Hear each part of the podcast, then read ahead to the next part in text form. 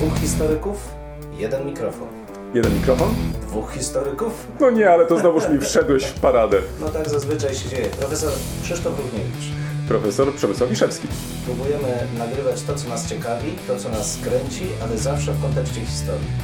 No niestety, takie już mamy, że tylko o historii, chociaż czy zawsze na poważnie? No nie zawsze, a przede wszystkim historia to cały świat. To nie tylko to, co minęło, ale też to, co jest teraz. Chcemy pokazać, że w historii można poznawać się w różny sposób. Zdecydowanie w różny sposób i nawet można się nią bawić. Państwo wszyscy widzą, że się uśmiechamy, więc my się też bawimy nieźle. Bardzo dobrze. Dwóch Liczymy historyków, jeden mikrofon. Jeden mikrofon? Dwóch historyków.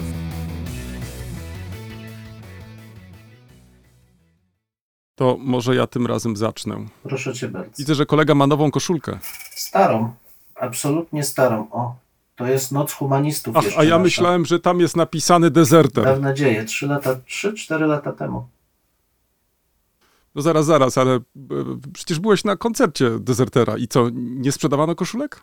Ja już za stary jestem na takie transakcje, ale rzeczywiście koncert Nie wierzę ci. No co mi nie wierzysz? No nie wiem, przynajmniej jakoś tak, wiesz, nostalgicznie mógłbyś podejść do sprawy. Ja na przykład mam Aha. koszulkę Rolling Stonesów. No, no widzisz, ale szczerze mówiąc nie rzuciło mi się w oczy, żeby gdzieś sprzedawane były takie rzeczy. A tu proszę, o, widzisz. O, A tu inny mój bohater. mi- A, hero! Pięknie. Żebyś sobie nie myślał, tak. Każdy odcinek, Pięknie, słuchaj, to podziwiam. jest wyzwanie. Dlatego Podziwiam trzeba się w jakiś sposób wesprzeć. No Także to dziękuję bohaterami. ci. Tak, tak, tak, tak.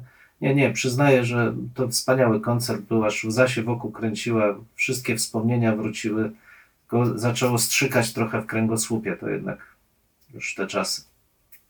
A bo kolega pewnie rowerem nie pojechał na koncert. Pewnikiem tak, ale to ma też swoje dobre strony, bo tam lał się różny trunek, a ja mogłem nie korzystać, więc wróciłem zupełnie normalnie do domu i to jest duży plus. Bo koncert był Dobrze, wspaniały. nie naprawdę. będę już ciągnąć może tematu, bo tu by Tak. się na, zag- nagle okazało, że, że. No dobrze, skoro wróciłeś szczęśliwie do domu, jesteś teraz w domu, I nagrywamy. To się pośpiewałem sobie. liczy i to jest najważniejsze. Pośpiewałem sobie kolego, więc naprawdę zachęcam wszystkich. To jest bardzo miłe. Człowiek Ale wiesz co, ale głos spra- nie mam wrażenia, żeby ci się zmienił. No widzisz, to jednak dbam. To jajko się potem płucze i tam, żeby ta chrypka zeszła. Ach. To różne są techniki. Czyli ile tych jajek wypiłeś? No dużo, nie pamiętam, ale dużo było.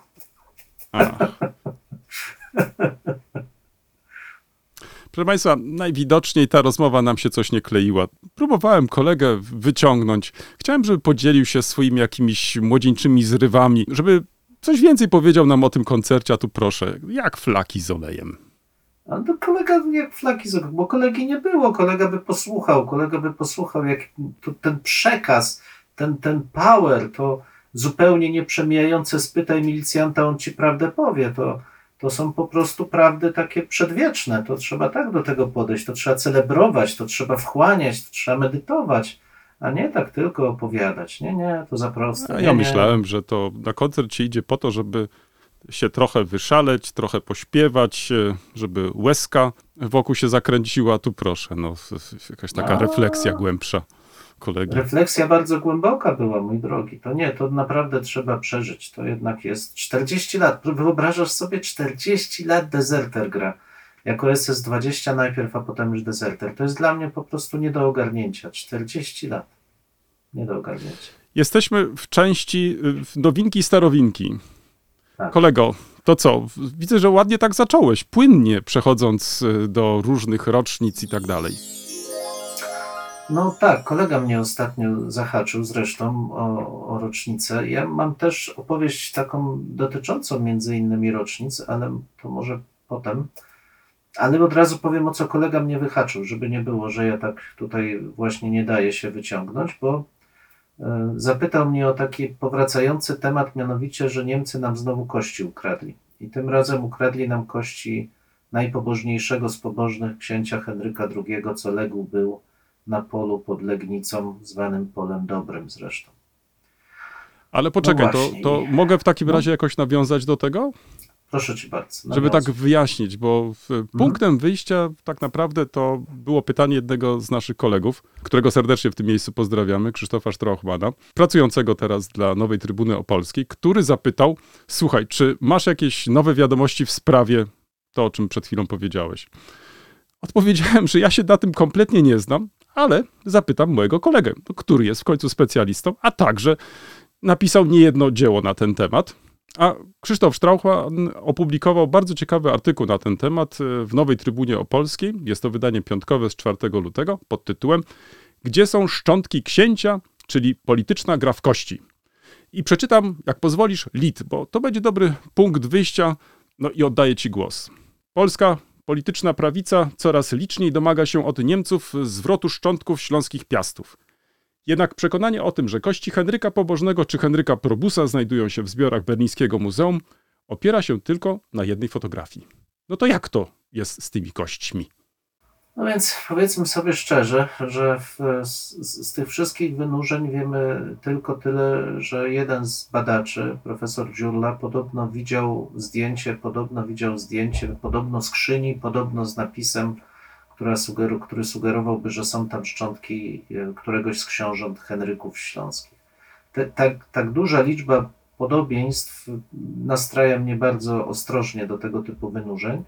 Zwłaszcza, że to, co wiemy, jest dużo, mm, znaczy bardziej takie, mm, nie wiem czy proste, ale na pewno szczątki były dwukrotnie wyciągane z sarkofagu, bo w, e, rzeczywiście u klarysek ten sarkofag był, tam e, złożono szczątki teoretycznie odnalezione na polu bitwy, choć nie jest to takie e, wcale oczywiste, no ale zgodnie z tym kanonicznym przekazem święta Jadwiga udała się na pole bitwy pod Legnicą, tam znalazła e, szczątki księcia bez głowy, bo głowa została oddzielona i miała być wożona w różne, w różne miejsca przez wojska e, mongolskie. No i ciało zostało przetransportowane i złożone w kaplicy piastowskiej w e, klasztorze, w kościele klasztoru Klarysek, wspieranego bardzo mocno przez Jadwigę i jej, jej córki. No i wszystko byłoby, e, wszystko byłoby dobrze, e, gdyby nie to, że najpierw w XIX wieku po raz pierwszy je wyciągnięto, żeby dokonać badań takich anatomicznych. Faktycznie nawet skonkludowano, że u stopy prawej bodajże jest sześć, sześć palców, co miało być cechą charakterystyczną właśnie budowy e, ciała księcia. Potem złożono je z powrotem, ale jeszcze raz wyciągnięto w em, czasie II wojny światowej i w zasadzie tutaj mamy taką, e, tak, taki dalsze jego losy są bliżej nieznane tych, e, tych szczątków. Mm, Być może tak jak w wielu innych przypadkach innych zabytków e, e, śląskich, gdzieś w trakcie ewakuacji z Wrocławia rzeczywiście te szczątki przepadły. Natomiast czy w- faktycznie, jak profesor Dziurla chciał, są one przechowywane gdzieś w- jednym z archiwów e, niemieckich? Ja mam duże wątpliwości, bo mówię, za dużo tutaj jest takich jakby niejasności, za dużo jest domysłów. Natomiast ja nigdy nie słyszałem, żeby czy to Henryka Probusa, czy Henryka Pobożnego szczątki rzeczywiście gdzieś się e, znajdowały i szczerze wątpię, żeby dało się taką rzecz ukryć, bo mimo wszystko, zwłaszcza w przypadku Henryka Pobożnego, Probusa mniej, ale Pobożnego e, w, dla Ślązaków e, jego osoba jest, była, jest nadal na tyle cenna, że pewnie te informacje by gdzieś wypłynęły. Oczywiście przekreślić się niczego nie da, ale ja pamiętam też, e, że smutne były losy szczątków innych piastów, chociażby tych z Lubiąża, które były przechowywane u nas e, w e, Instytucie Antropologii PAN i w trakcie Wielkiej Powodzi też zostały zalane wodą i Odry naszej kochanej i też zostały w zasadzie zniszczone. Więc takich em, przypadków zagubień niestety piastowie mają dość, dość dużo. Zresztą to pokazuje, jak trudno jest dokonać badań tego piastowskiego DNA, nad czym się między innymi archeolodzy pod kierunkiem profesora Urbańczyka trudzili, trudzą i pewne efekty, choć teoretycznie mamy, to jednak są one dalej bardzo niepewne. Więc nie, nie wierzę w, ten, w tą kościaną politykę, powiem szczerze. No ale jeśli nie potrafimy znaleźć tych szczątków, to sam fakt, że próbuje się je znaleźć, czy to ma jakieś znaczenie, czy też nie? No, dzisiaj? Lub też y, takie, jakie politycy dzisiaj chcą przypisać y, tym właśnie szczątkom? Bo to w końcu stała się też y, już y, sprawa Znaczy, polityczna. mnie to frapuje, ale mm, powiem Ci, że nie, jakby nic nie jest w stanie mnie zadziwić, bo e, tutaj wtrącę moją, e, moją, jak pozwolisz, starowinkę, nowinkę. Mm, Proszę Państwa, tak, pozwól, to jest, trochę to jest powiązane z tym, aczkolwiek mówię trochę, ale dojdę do tej puenty, dojdę. Była taka wielka wojna między Japonią i Koreą. Japończycy po raz pierwszy próbowali zająć Koreę, koniec XVI wieku. I między 1592 i 1597 roku e, wymordowali tak wielu Koreańczyków, że tak jak wcześniej obcinali głowy i zwozili je, żeby pokazać e, swoją potęgę i swoją zdecydowanie w walce z wrogami, tak stwierdzili, że nie są w stanie tych głów wozić. Więc do Japonii. Więc e, obcinali tylko nosy. Te nosy marynowano następnie w. No marynowano, to jest konserwowano. Konserwowano w e, soli i w beczkach e, przewożono do Japonii. E, I tam na polecenie ówczesnego no, głównodowodzącego, jeśli możemy po, powiedzieć, Toyotomi, te, te, te wszystkie nosy złożono w jednym miejscu, usypano taki wielki, taki wielki kopiec i ten kopiec sobie do dzisiaj stoi w Kyoto. Do tego, dołożona jest, do tego dołożona jest tablica, która tłumaczy, jak się to stało, że te, te nosy przypłynęły z Korei do, do Kyoto. Wiesz, dla mnie porażające jest nawet nie ten sam gest, bo można go zrozumieć, ile liczba. To znaczy, zgodnie z tymi mm, przekazami miano przewieźć 214 tysięcy takich trofeów. To jest po prostu jakaś e, koszmarna, mm, koszmarna liczba. No i w, to, to jest część tylko historii, ale druga część, i to się wiąże z naszą już tutaj z naszą historią, jest taka, że Korea Południowa, czyli Republika Korei, pozostaje w głębokim konflikcie historycznym, czy jakby to nazwać, z Japonią o, o różne rzeczy. W tym między innymi właśnie o, tą, o, o ten pagórek z pochowanymi w nim nosami e, zamordowanych Koreańczyków i Chińczyków zresztą też.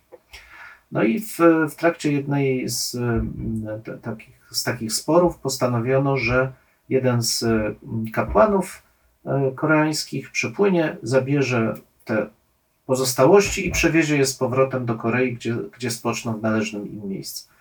Rozkopano pagórek, nie znaleziono nic. Stwierdzono, że widocznie tkanka miękka się rozłożyła, więc zabrano tylko ziemię i ziemię przywieziono do świątyni. Dlaczego o tym mówię? No, z jednej strony nie jest to jakaś szczególna, szczególnie przyjemna e, opowieść, ale pokazuje, jak bardzo przywiązanie do takiego materialnego kontekstu e, historii e, w ciele człowieka jest dla polityków ważne, bo oczywiście to też było powiązane bardziej z prawicowym sentymentem, choć w Korei on jest chyba ogólny, niekoniecznie lokuje się na prawo od jakiegoś centrum politycznego. W przypadku Polski wydaje mi się, że nie jest to aż tak silne. To znaczy nie, nie przypuszczam, żeby wielu naszych rodaków w ogóle kojarzyło Henryka Pobożnego. Może bitwa pod Legnicą bardziej, aczkolwiek tu też nie jestem optymistą. I wydaje mi się, że to jakby odgrzewanie tego tematu stricte polityczne i związane z próbą wykreowania konfliktu między Polską a Niemcami. Swoją drogą, tak mało racjonalnego działania to ja nie, nie jestem w stanie wymyślić. No, po prostu to, jest coś, to się nie mieści w żadnych kategoriach, ale wydaje mi się, że nawet sami um, inicjatorzy tej, tego działania nie wierzą w, ani w powodzenie, ani w jakiś głębszy sens, bo to się już ciągnie chyba z, nie powiem rok, ale pół roku co najmniej. I tak sobie odżywa, jak ktoś sobie o tym przypomni. Więc uważam, że to jest bardzo przykre, bardzo Mm. niepotrzebne. Aczkolwiek, jako wielki miłośnik historii Śląska, z satysfakcją powiem, że może dzięki temu coś o historii Śląska ludzie się dowiedzą. No, y, to jest oczywiście też dobre pytanie, czy się dowiedzą, a jeśli chcą się dowiedzieć, to myślę, że nic się nie stanie, jeżeli sięgną także po twoje książki. W końcu, jakby nie patrzeć na ten temat, tak? Więc proszę państwa, jako może jakieś uzupełnienie do y, tutaj wypowiedzi kolegi, zamieścimy jego książki w opisie. A co? Dlaczego nie? Proszę bardzo. To była twoja historia, a teraz A mogę pewnie, z moją? bardzo. Ja nawet dwie opowiedziałem dzięki tobie. Czy czytałeś może, ym, to się nazywa ym, powieść e, e, graficzna O, Maus. oczywiście. Dawno temu. Ja wprawdzie mam niemieckie wydanie, bo polskie niestety nie dotarło na czas, a ponieważ w ostatnich dniach e, siedziałem w domu, zresztą o tym jeszcze może będzie okazja e, powiedzieć później, to po prostu zamówiłem. Ale niestety książka jeszcze nie dotarła, więc mogę korzystać tylko z niemieckiego wydania, bo także i takie mam. Dlaczego wybrałem tym razem e, e, tą e, powieść graficzną? Nie tylko dlatego, że to jest jedna z ciekawszych propozycji tego, w jaki sposób opowiadać o Holokauście, ale mm, powody, powód jest inny. Mianowicie, być może zwróciłeś uwagę, kilka dni temu prasę światową obiegła informacja, że jedna ze szkół w Stanach Zjednoczonych zakazała w ogóle używania tej e, powieści podczas lekcji. Zarzucono między innymi, że jest tam zbyt dużo nagości i do tego jeszcze mm, dotyczy to osób zmarłych, że w ogóle ta tematyka dotycząca Holokaustu jest po prostu zbyt y, mm, trudna, a do tego jeszcze przedstawienie w formie takiej graficznej to po prostu w przypadku szkoły nie wchodzi w ogóle w rachubę. To zachęciło mnie do tego, żeby jeszcze raz sięgnąć do tej książki, ale przede wszystkim też y, mm, poczytać o pierwszych reakcjach, nie tylko w Stanach Zjednoczonych, ale na całym świecie. Trafiłem na bardzo ciekawy wywiad, który też chętnie polecę. Link znajdzie się w opisie do naszego e, odcinka. Samym autorem, z Artem e, Spiegelmanem, bo jest to bardzo ciekawa postać. E, Nie wiem, na ile e, interesowała Cię biografia tego mm, artysty, ale jest to bardzo ciekawa postać i warta, przynajmniej w tym kontekście, wymienienia czy przypomnienia. Otóż urodził się w 1948 roku w Sztokholmie. Był synem żydowskich uchodźców z Polski, Władysława i Andzi Spiegelmanów.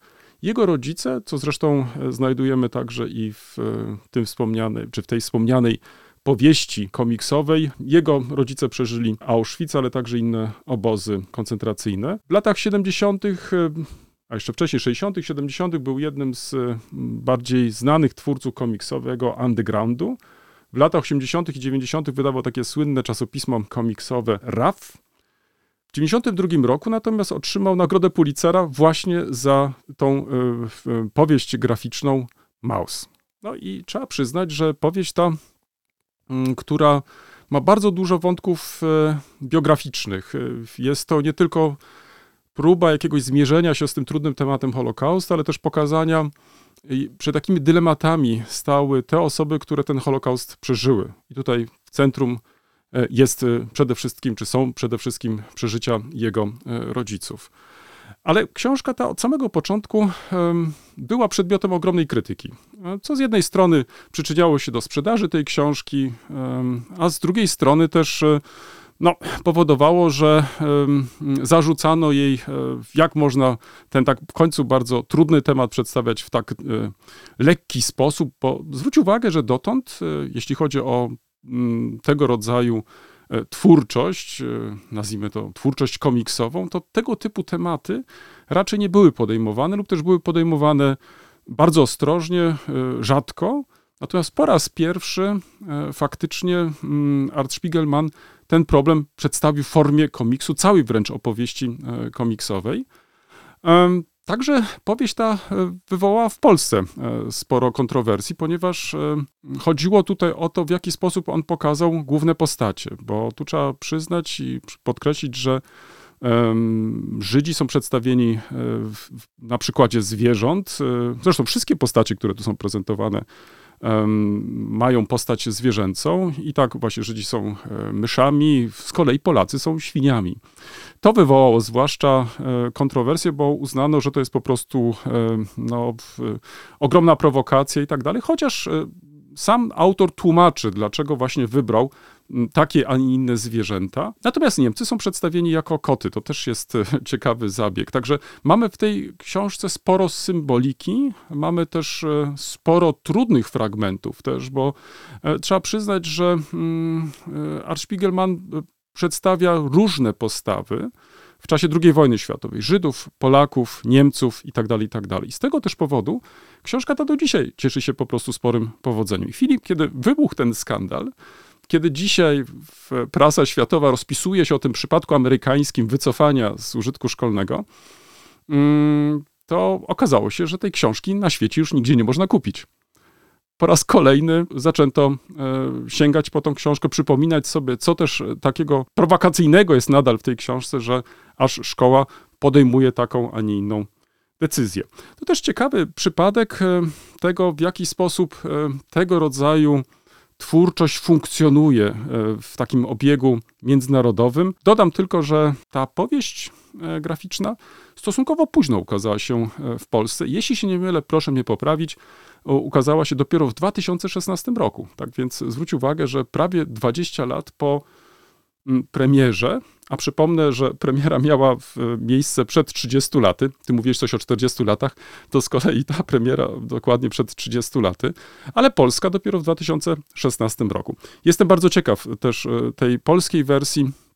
W niemieckiej na przykład, ponieważ e, ojciec e, autora nie znał dobrze angielskiego, to ciekawie czyta się te wszystkie jego wypowiedzi taką łamaną Niemczyzną, to znaczy to, w jaki sposób e, tłumacz spróbował, czy tłumacze spróbowali oddać tą taką łamaną Niemczyznę. Jestem bardzo ciekaw, jak to jest w polskiej wersji, czy w polskiej wersji jest podobnie. To jest jeden przykład. Drugi przykład, który może jakoś tak e, częściowo się e, łączy z tym pierwszym, to mogę zadać ci kolejne pytanie. Czy czytałeś Ulyssesa? Jamesa Jonesa. przecenia. Znaczy, owszem, kiedyś próbowałem, ale przyznaję, że... Nie, że dlaczego? nie, że nie. Znając twoje zainteresowania, to, że lubisz muzykę irlandzką, to, że e, pewnie nóżką już teraz tak przebierasz i tak w rytm muzyki, w, jak to było? Em, poczekaj. Um, um, A, tak? Tattoo, No, tak, więc tu moglibyśmy e, naturalnie w, sobie tak trochę, wiesz, ten też wspólnie tymi nóżkami poprzebierać, ale nie, tutaj pomyślałem sobie, że co jak co, ale może warto w tym kontekście przypomnieć właśnie tą powieść, bo mija 100 lat od jej ukazania się, a jak się okazuje, to nie tylko powieść w momencie jej już druku stała się skandalem, też była traktowana jako skandaliczna, ale bardzo ciekawe są losy samego pisarza, na które nie zawsze się zwraca uwagę. A punktem tak naprawdę wyjścia to nie tylko ta setna rocznica, ale też fakt, że e, został pochowany na cmentarzu w Curychu. Na tym samym cmentarzu jest pochowany także, jak się nie mylę, Tomasz Mann. Tak więc, e, jeśli nadarzy się jakaś okazja, chętnie zajdę także i do tego cmentarza i, no i właśnie, i wyszukam te groby. Ale to, co, na co chciałem zwrócić uwagę, to e, na inną rzecz, to znaczy na świetne tłumaczenie polskiej wersji, bo kilka lat temu ukazało się e, bardzo dobre polskie tłumaczenie mm, Macieja Słomczyńskiego. Tłumacz e, w, pracował nad nim przez kilkanaście lat, chyba 13, jeśli się nie mylę. Także jest to jedno z, e, z najlepszych na razie dostępnych tłumaczeń e, e, Joyce'a Ulyssesa. Ponadto e, w kontekście historii tego, e, i tych e, informacji, które przekazujemy, to w momencie druku tej powieści Joyce miał ogromnego pecha, bo kilka dni wcześniej e, doszło do oddania Dublina przez Brytyjczyków. Tak więc to inne wydarzenia tak naprawdę przysłoniły e, fakt wydania tej powieści. Za życia e, autor nie cieszył się e, powodzeniem. Nawet poszło tak daleko, że już po śmierci e, nie tylko nie było przedstawiciela e, na pogrzebie państwa, ale też e, odmówiono mu, czy właściwie wdowie, przekazania pieniędzy na mm, e, powrót zwłok, czy też przewiezienie zwłok do Irlandii i tam pochowanie mm, na cmentarzu. I jakbyś na przykład zapytał, w którym momencie doszło do jakiegoś przełomu, to tu pewnie cię zaskoczę. Chociaż kto wie, może nie tyle zaskoczę. Mianowicie to był jaki... Pytam, w którym momencie doszło do przełomu? Tak, to był e, prezydent Stanów Zjednoczonych i jego wizyta w, w Dublinie, w parlamencie dublińskim, gdzie wygłosił płomienne przemówienie, gdzie między innymi powołał się właśnie na tego pisarza. Przytoczył wręcz fragmenty. A trzeba wiedzieć, że w Irlandii obok e, zdjęcia papieża, obrazka serca Jezus, to John F. Kennedy był trzecim obrazkiem, który po prostu w tych domach wisiał jako potomek e, Irlandczyków, nasz prezydent, tak to można byłoby chyba e, streścić. I faktycznie od tego czasu e, zaczyna się, można powiedzieć, takie przywracanie do pamięci Joyce'a w jego powieści, tej powieści, ale także i innych. No i dzisiaj można powiedzieć, że wprawdzie to nie jest też tak, że dzisiejsi Irlandczycy nie mają e, problemów dalej z e, pisarzem, ale e, jest go coraz więcej. To znaczy, wręcz nawet organizowane są wyprawy śladami jego powieści i tak dalej, i tak dalej. Czyli kto wie, może właściwie mamy do czynienia, wprawdzie zobacz, 100 lat po ukazaniu się tej powieści z jakimś takim renesansem, to znaczy z wzrostem jakiegoś takiego zainteresowania, przynajmniej baczniejszego zwrócenia uwagi mm, albo odpowiedzenia sobie na pytanie, hmm, jak to się stało, że inni e, tego Joyce'a po prostu szanują, a my go nie potrafimy e, szanować. Ale pewnie byś zapytał za chwilę, no dobrze, no ale dlaczego to jest takie ważne? Dlaczego to jest ważne, żebyśmy sięgnęli po tą książkę? I tak sobie pomyślałem, e, przybliżę ci tą książkę i tego autora, ponieważ wielokrotnie mówisz o kwestiach tożsamości o tym, jak się obchodzimy z tożsamością. I tutaj trzeba przyznać, że to jest jeden z głównych tematów e, Joyce'a właśnie w tej e, powieści, gdzie krytykuje e, zamknięty charakter tożsamości Irlandczyków, gdzie zwraca uwagę na ich konserwatyzm, piętnuje nacjonalizm, a także i klerykalizm, co jest też po prostu ważne. I dlatego nie należy się dziwić, że ta powieść przez wiele dziesiątków lat faktycznie nie była no, w kraju pochodzenia pisarza czytana. Wiesz, tak już na marginesie, to tak jak czytałem sobie o tej powieści, o jej recepcji e, w, w Irlandii, jak dzisiaj się Irlandia obchodzi z pisarzem, ale także jego dziełem, zacząłem się zastanawiać, bo tak przyszedł mi na myśl Gombrowicz, tak się zacząłem zastanawiać, czy obaj pisarze się znali, czy nawzajem się czytali. No, zbyt mało wiem na ten temat, żeby cokolwiek powiedzieć, no ale znam specjalistów, więc chętnie ich o to zapytam. E, być może e, warto byłoby porównać obu pisarzy, bo w, w, przynajmniej tak mi się wydaje, e, wiele mają wspólnego. To nie tylko problem emigracji, ale także i tego krytycznego stosunku do tej rzeczywistości, która ich otaczała w, w, w kraju z pochodzenia i tak dalej, i tak dalej. Także to może jako taka zachęta, jako być może takie małe wyzwanie w końcu ferie się kolego zaczęły, więc e, jest e, okazja, żeby po prostu zająć się też i innymi rzeczami, a nie tylko przygotowywać się do zajęć. Z mojej strony, słuchaj, to tyle. Kolega mnie przekonał, e, ale, ale powiem tylko, że mnie kolega przekonał, rzeczywiście wezmę sobie do serca radę i postaram się przeczytać. No, trzeba nadrabiać zaległości, to niezależnie od wieku. Lektury kolego. Tak, ja, Co też kolega przeczytał w ostatnim ja czasie? dzisiaj krótko, bo wiem, że kolega tam cały plecak już przygotował, więc ja nie chcę go tutaj e, czasu zajmować, a pójdę. Co on tu robi? Państwo tego nie widzą. E, a pójdę tropem, który już prezentowałem w poprzednim odcinku, czyli coś popularnego. Chciałem omówić. E, trochę dlatego, że, że coś przygotowuję też i, i w związku z tym zastanawiam się, jak to dobrze napisać, bo tak jak kiedyś mówiłem, prace popularne to jednak jest duże wyzwanie dla historyka. No nieważne. Michael Booth, Japonia, Chiny i Korea o ludziach skłóconych na śmierć i życie. Fajny tytuł? Ach, to stąd ten przykład. Ach. A wiesz, że mam tą książkę? A, kolega, to nie wystarczy mieć, to trzeba przeczytać. Ale mnie uprzedziłeś. Ale mnie uprzedziłeś, ponieważ e, ta książka jest u mnie na stosie No innych książek. Ale tak, y, bardzo polecam. Znaczy, jest to y, reportaż y, taki bardzo rozbudowany. Rzeczywiście autor wędruje przez y, wszystkie te trzy wspomniane kraje. Zaczyna od Japonii, potem zmierza do Korei i potem Chiny. Faktycznie koncentruje się na, co dla nas jest ważne, polityce historycznej.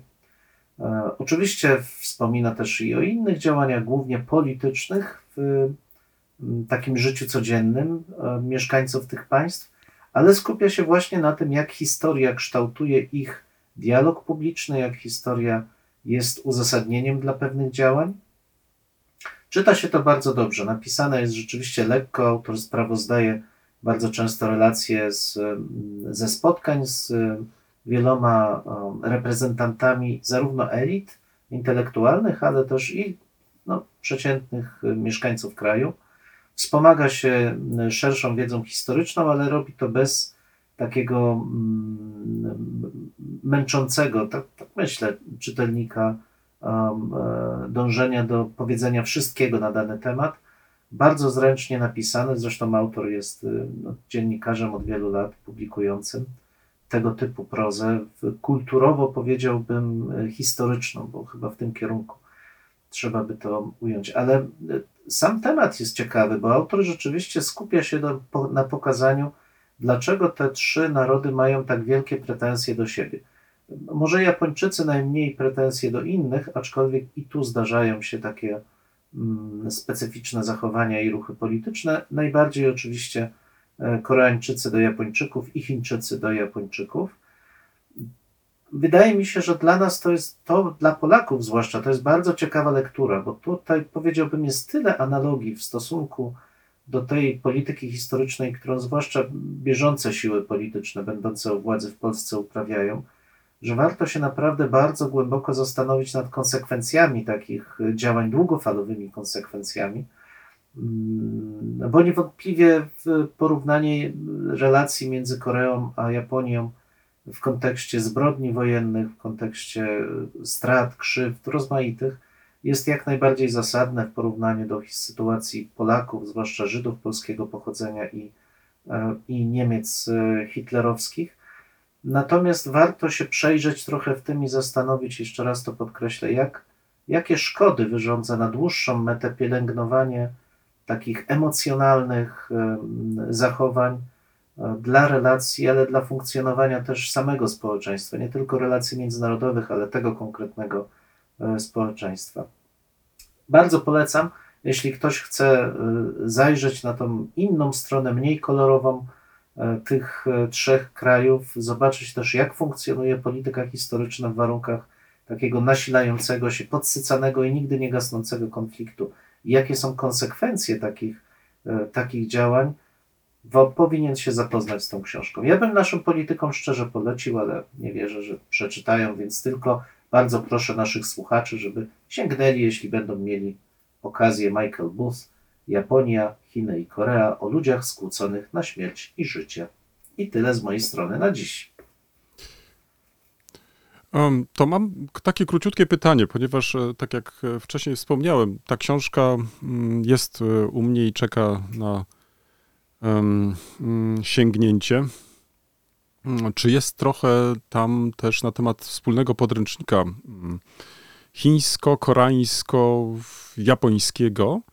do historii XX wieku, bo to był jeden z większych takich projektów historycznych, który miał mm, przekreślić e, tą wrogość między właśnie tymi państwami, a przede wszystkim przyczynić się do zrozumienia e, właśnie tych e, różnic, które istnieją w, w postrzeganiu takich czy innych wydarzeń historycznych. Wiesz co, wspomina się to. Nie wiem, czy, czy mhm. trafiłeś na coś takiego. Wspomina może? o różnych inicjatywach, takich związanych też z, kształceniem. Mhm ale od razu cię głęboko rozczaruje, one żadnego znaczenia nie odegrają. Absolutnie żadnego w sposobie mm, podejścia mm, mm. tych nacji do siebie.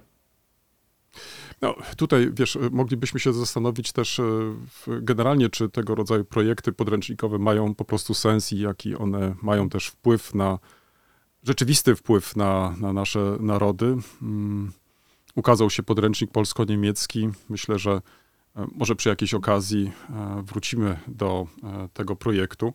To jest oczywiście jeden z wielu przykładów. Mm, to w takim razie, jeśli kolega pozwoli, to ja przedstawię teraz swoje różne lektury. Nie wiem tylko, czy mm, zobaczy moje dwa tomy opasłe, które mam przed sobą. Nie zobaczę, bo jest za mały przesył i ci wycięło kamerę, więc tylko się domyślam. Oczami duszy mej widzę. No, w takim razie opowiem, a jak e, kamera się ponownie włączy, to pokażę koledze, bo to trzeba po prostu pokazać. W ostatnich dniach, proszę Państwa, mm, miałem mm, wielką przyjemność e, czytać rozprawę habilitacyjną jednej z moich koleżanek mm, w Niemczech. E, Praca bardzo ciekawa. Właściwie można powiedzieć e, pionierska. Temat dotyczył wiedzy z społeczeństwa emigracyjnego. Niemcy od 1945 roku do przełomu wieku XXI. I dotąd, jak e, mm, uwzględnimy e, badania polskie, niemieckie czy generalnie międzynarodowe, to koncentrowaliśmy się głównie na mm, podaniu przyczyn e, migracji w XX wieku. Zastanawialiśmy się nad problemami integracji, asymilacji, ale też przecież interesowały nas na przykład problemy pamięci, obchodzenia się z pamięcią. Innym tropem poszła e, wspomniana przeze mnie koleżanka. Nie podaję jeszcze nazwiska, ponieważ recenzję muszę oddać e, wtedy, kiedy będzie już oficjalnie to podam, ale myślę, że tyle mogę zdradzić, e, bo tytuł już zdradziłem, ale też zdradzić, że poszła po prostu moja koleżanka całkiem innymi śladami i ją zaczęło interesować to, w jaki sposób wiedza była tworzona przez e, emigrantów, którzy znaleźli się w Niemczech po 1945 roku i jak ta wiedza wpływała na e, większość, czy w ogóle pełniła jakąkolwiek rolę. Dalej, jak większość reagowała na tych e, emigrantów, jak e, próbowała też e, stworzyć pewne ramy szkolne na przykład e, dla przekazywania informacji i tak dalej, i tak dalej. Ponieważ jest już kolega, to mu pokażę. Tak wygląda ta rozprawa habilitacyjna, dwa opasłe tomiszcza. Em, strasznie ciężka e, rzecz. Muszę zważyć, wiesz, i w, w przyszłości postanowiłem, że mm, nie będę przyjmować e, do recenzji e, rozpraw habilitacyjnych lżejszych niż 2 kilo. To, Także mówię to już publicznie, że ja przyjmuję tylko habilitację powyżej 2 kilo. Także proszę Państwa, drukujcie, drukujcie na papierze kredowym. E, Wiesz, z drugiej strony ja nie sądzę, żeby aż to cieszyło się takim wielkim e, zainteresowaniem, lub też żeby ten mój pomysł spotkał się z jakimś życzliwym przyjęciem. Dzięki temu będę miał być może mniej do recenzji.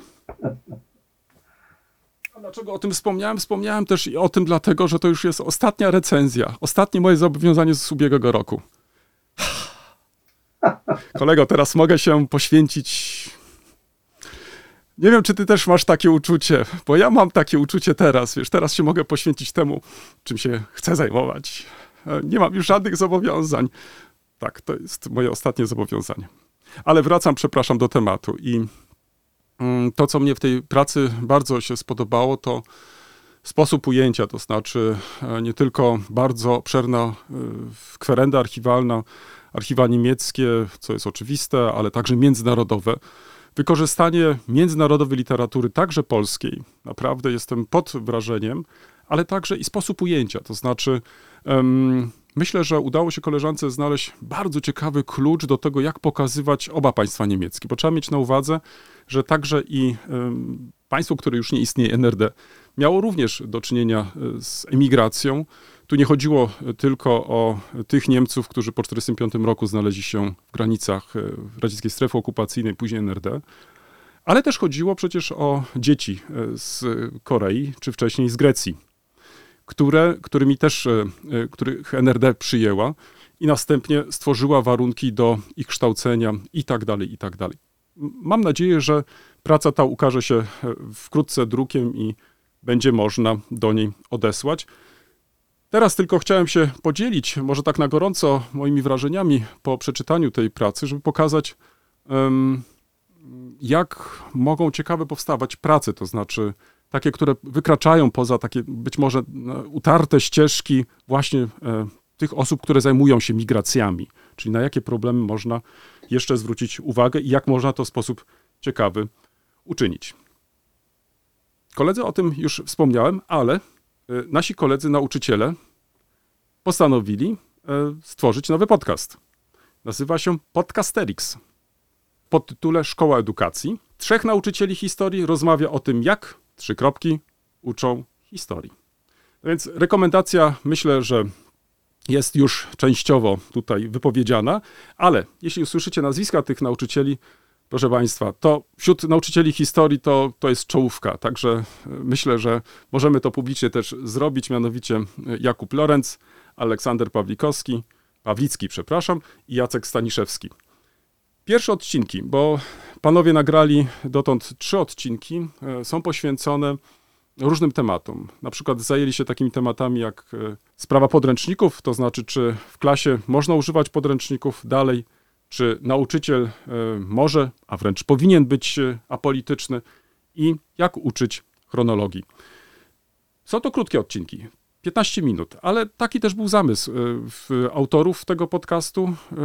To ma być taka, przynajmniej tak mi się wydaje, ja nie wiem jak ty to odbierasz, ale ja to odebrałem jako historia w pigułce, to znaczy rozmowa trzech specjalistów o ogromnym doświadczeniu. Jako nauczyciele historii dzielą się swoimi, swoimi uwagami, ale robią to w taki sposób, że faktycznie pod koniec każdy z nas ma wrażenie, że taki, a nie inny sposób jest ich patrzenia, taki, a nie inny jest ich sposób myślenia.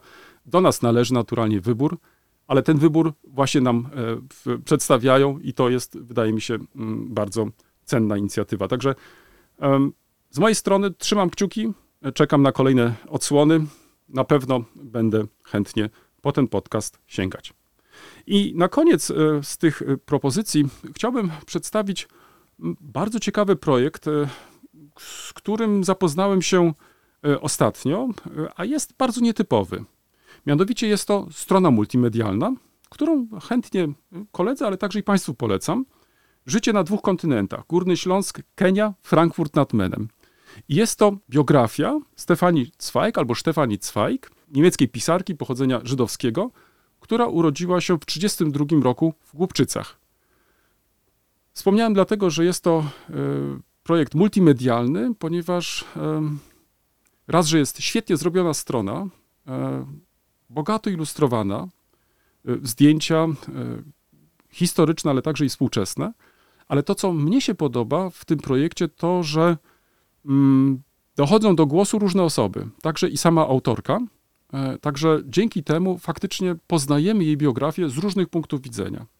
Ale co warto podkreślić, mianowicie e, jej e, rodzice razem z nią wyemigrowali po przejęciu władzy przez nazistów z Wrocławia do Afryki.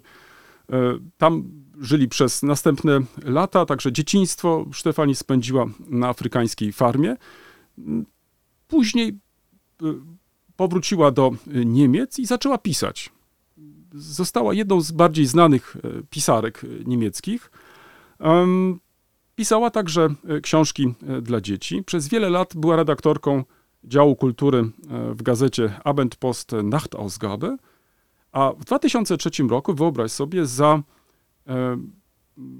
swoją powieść, która została sfilmowana, otrzymała Oscara w 2003 roku dla najlepszego filmu nieanglojęzycznego. Chodzi tutaj o powieść Nirgendwo in Afrika, nigdzie w Afryce. Mm, bardzo dużo wątków śląskich, górnośląskich. E, bardzo chętnie Państwa zachęcam, żebyście zapoznali się e, z tą e, propozycją. Dostępna ona jest po polsku i po niemiecku. To z mojej strony tyle. Bardzo ciekawe pozycje. Ja powiem od razu, że z przyjemnością wysłuchałem tych krótkich odcinków podcasteriksowych z różnych powodów, bo przecież te, też mając doświadczenia już z, sprzed wielu lat nauczycielskie, z przyjemnością mogłem wysłuchać, że zmienia się podejście do nauczania historii, przynajmniej w kilku naprawdę reflektujących nad tą praktyką miejscach.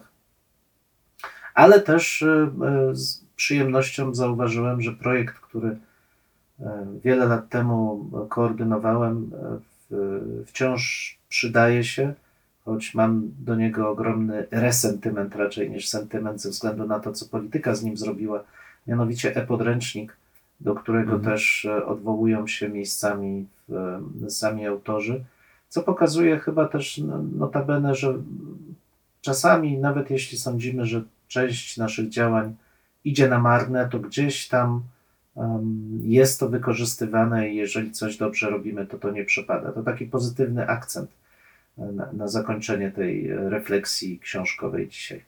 Bo powiedz, projekt jest jeszcze dostępny w Tak, internecie, tak? aczkolwiek on uległ już tak głębokiemu przekształceniu, bo to tylko przypomnę Hmm. Państwu, w schyłku rządów poprzedniej e, siły politycznej powstał projekt e-podręcznika, czyli darmowych e, podręczników e, sieciowych, dostępnych sieciowo, z różnych przedmiotów, w tym między innymi z historii, ale on był przystosowany do trzystopniowego kształcenia.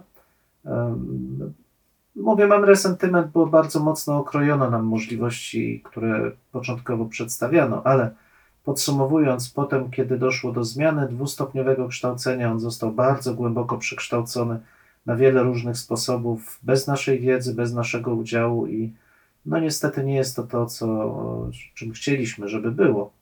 No ale nadal przynajmniej w części jest wykorzystywane, to jest plus, jeżeli ktoś ma ochotę e-podręcznik do historii, zawsze może zajrzeć i korzystać. I tak płynnie przechodzimy do naszej ostatniej części. Hasło wywoławcze, proszę Państwa, nie jest związane z żadnym z tematów, który przywołaliśmy wcześniej. Wyjątkowo. A chcielibyśmy porozmawiać o karnawale.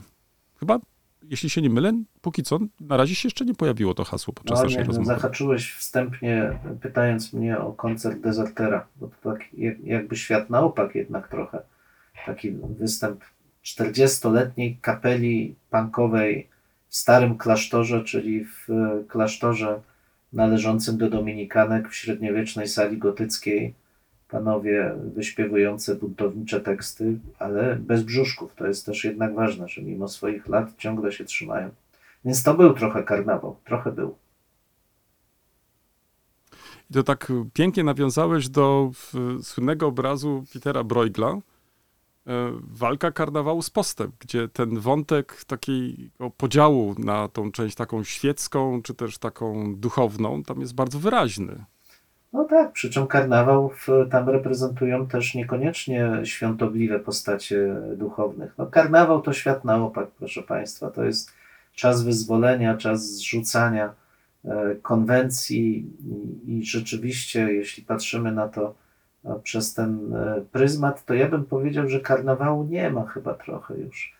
To, co mamy, to raczej jest dążenie do, ja wiem, do, do, do zabawy, ale zabawa, karnawał to jednak dla mnie jako mediewisty dwie różne, dwie różne rzeczy, choć myślę, że No to słuchaj, porządkujmy trochę, bo kiedy zacząłem tak zbierać e, materiału do, do, do tego naszego odcinka, to w tych różnych e, tekstach, które czytałem, to generalnie koncentrowano się na współczesności. To znaczy, tłumacząc, e, czym ten karnawał jest dzisiaj, naturalnie zaczynano od w- przytoczenia, z, e, co oznacza słowo, jak i, jakie są różne znaczenia tego słowa, a później jest taki wręcz podział na poszczególne państwa, gdzie ten karnawał dzisiaj się jeszcze odbywa, co jest charakterystycznego i tak dalej, i tak dalej.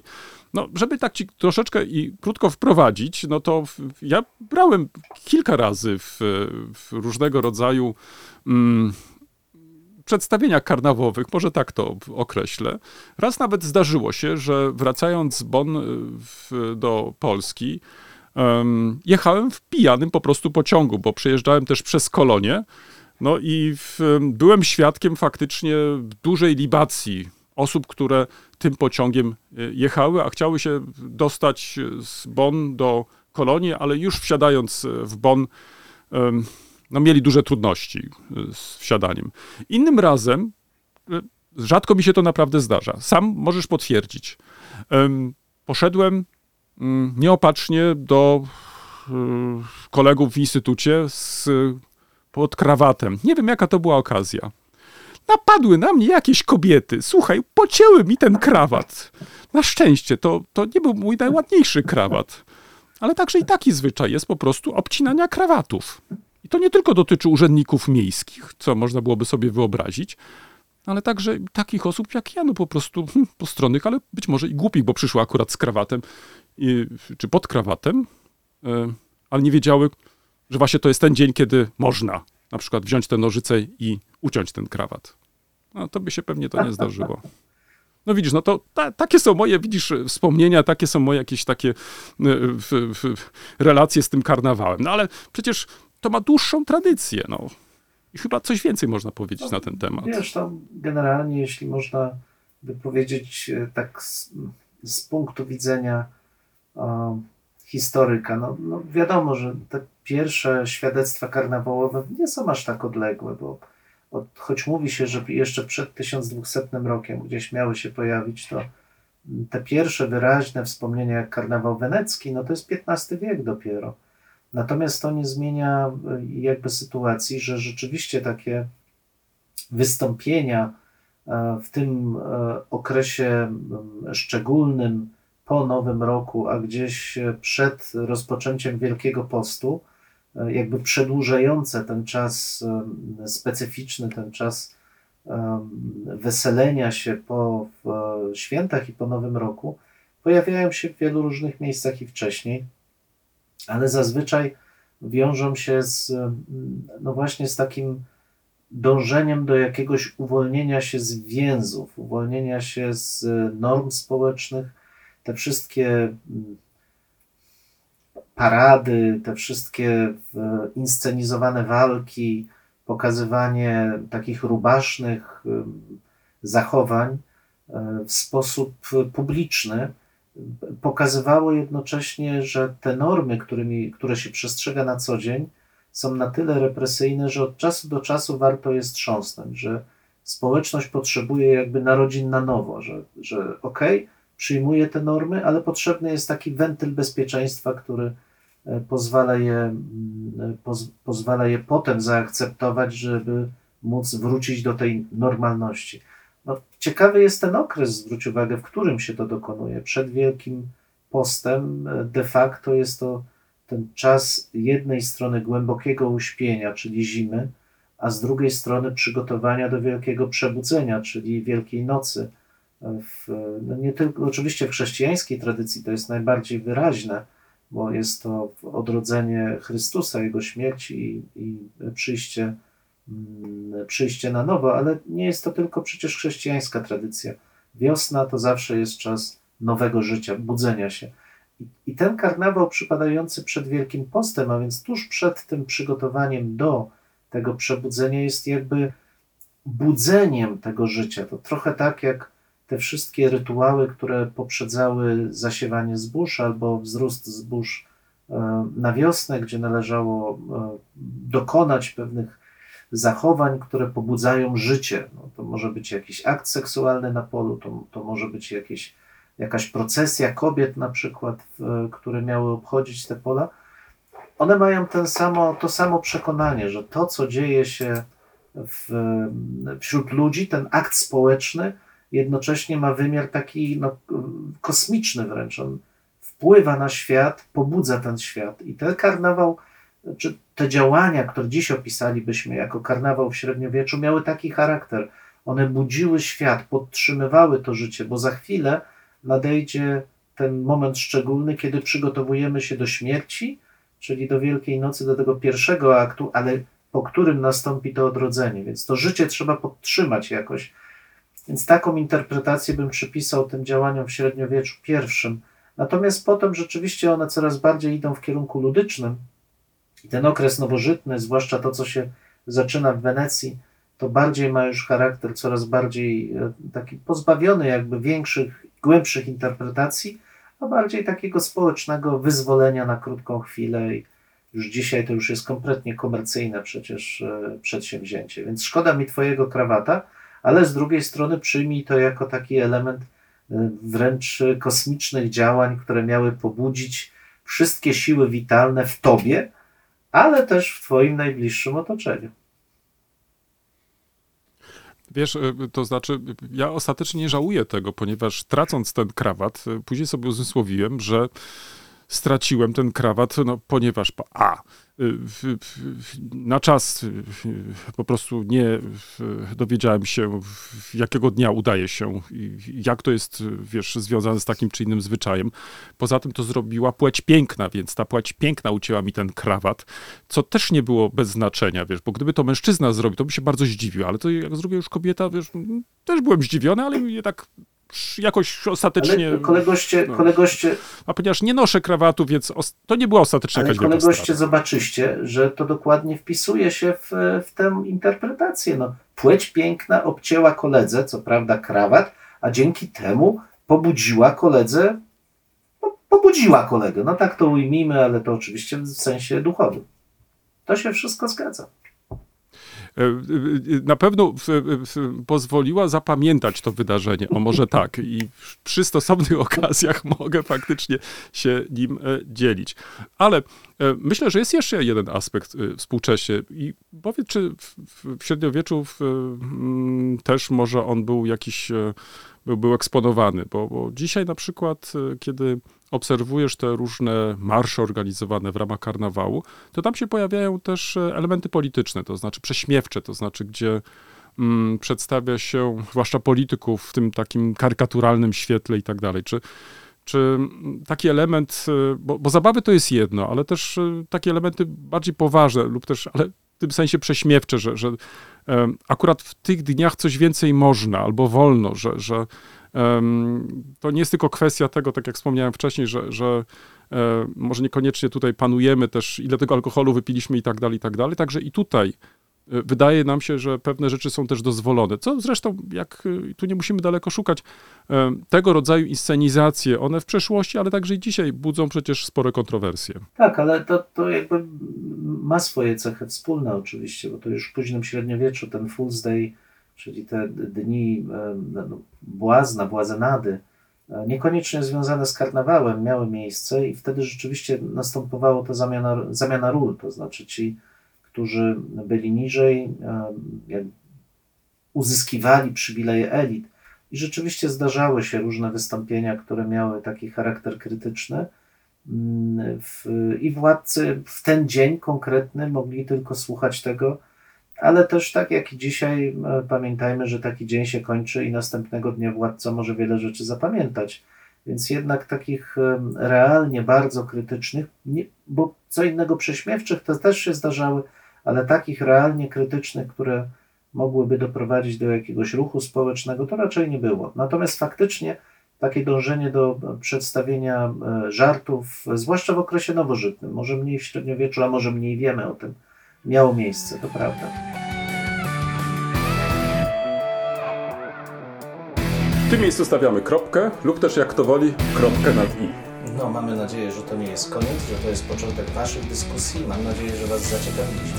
Prosimy o komentowanie naszych zmagań z historią. Poniżej zdjęcia jest wystarczająco dużo miejsca.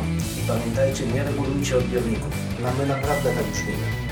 E, tak, chociaż być może czasami e, może trzeba ściszyć. No może czasami ten nasz rechot by się przydało wyciąć nawet. Dwóch historyków, Jeden mikrofon, jeden mikrofon. dwóch historyków. Dziękujemy.